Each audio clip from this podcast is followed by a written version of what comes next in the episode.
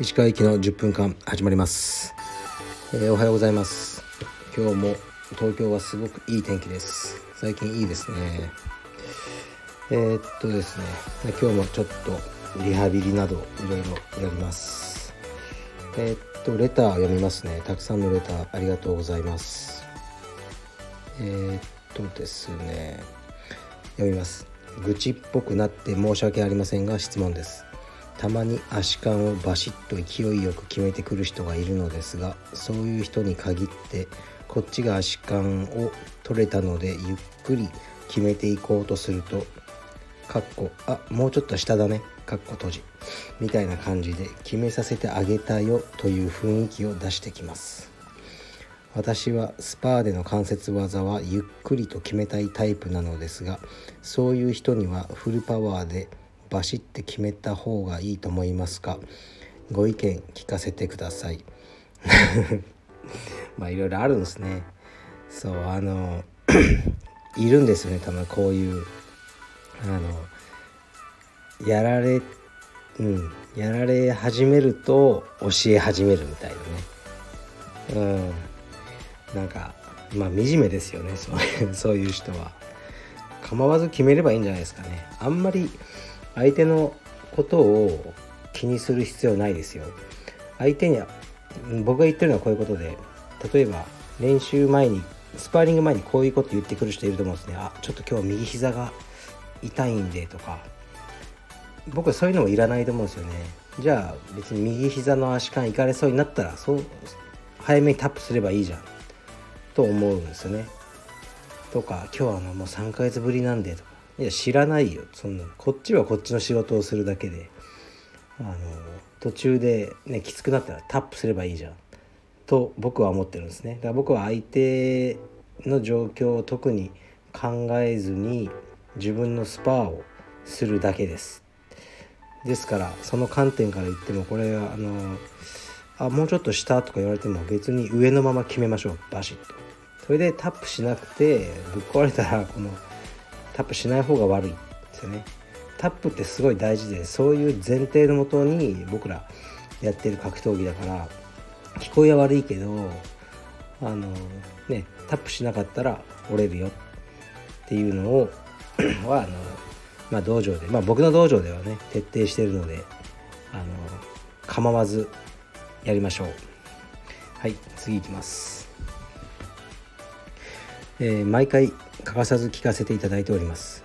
柔術の指導で日本人と外国の方で教え方を変えたり質問されるポイントは違うなと思うことはありますか？うーん教え方を変えたりはしませんがやっぱ質問は多いですよね。どんどん言ってくれますね。やはり日本人の人は気を使ってるんだろうなって。外国人の方まあ外国人って一括りにするのもな。まあやまあ多いのはアメリカ人にしときましょうじゃあ。アメリカ人の人はよく質問はしてくれますね。はい。それはいいことだと思いますね。でそう技というよりもね結構道場のシステムとかに対しても結構外国人の人がなんかいろいろ言ってきてくれてうんたまになんかもううぜえなとか思う時もあるけどあなるほど確かにこう変えた方がいいなと思う時もあるので助かってます。次いきます。えー、っと日本で一番大きな柔術のジムはどこですか？うんまあ、知りませんですね。わからないんですけど多分この人が言ってるのは大きさっていうのは何だろう。支部の数ですかね、まあ、何でしょうね。パラエストラさんかえっ、ー、と寝技ワールドさんでしょうね。はい。そう寝技ワールドさんはいわゆるそのサークルみたいな体育館でやってるようなところがいっぱい加盟してるんですよね。これはねあの大賀先生自身ともいろいろ話したんですけど、えー、なかなかいい戦略ですよね。こういうケースってよくあるんですよ。例えばえー、っとね紫帯とか茶帯とかで 道場を辞めて自分でサークルを作って活動を始めると。でじゃあね、まあ、石川柔術クラブとか言ってでね一生黒帯になれないんですよその先生。あの上がいないから。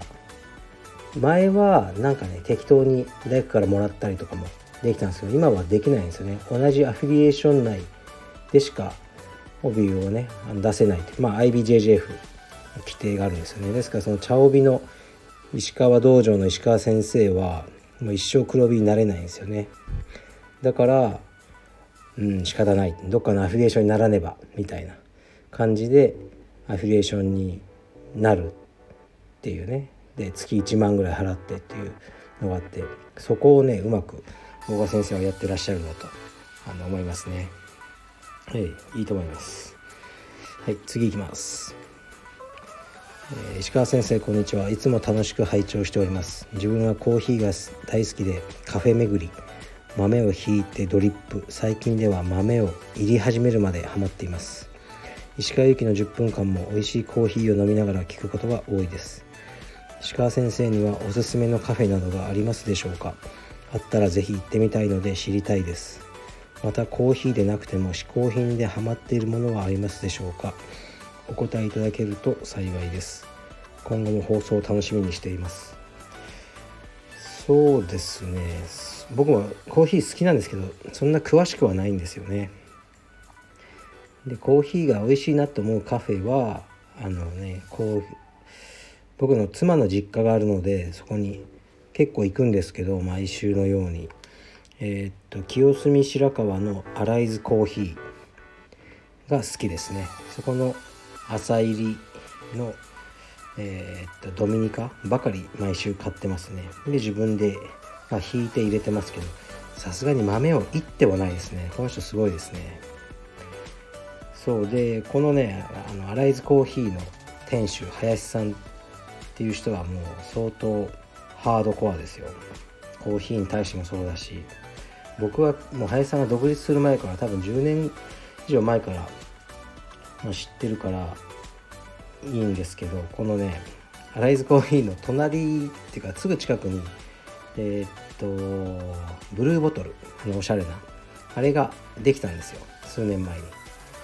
で今ね清澄白河はそういうコーヒーの街みたいになってるからこういっぱいねお店を巡ってる人がいるんですよね。でアライズコーヒーはブラックしかないんですコーヒーの。ドリップコーヒーのブラックのみなんですね。だからこう間違った人が入ってきてあフラペチーノありますとかもう言った時の林さんの顔がもう毎回ツボですね、はい、あないんだようち。はい。あブルーボトル行って。とかね言うんですよね。すごいすごいっすよ。でも本当にねコーヒーは美味しくてそこによく行きますね。他にはそんなないですね。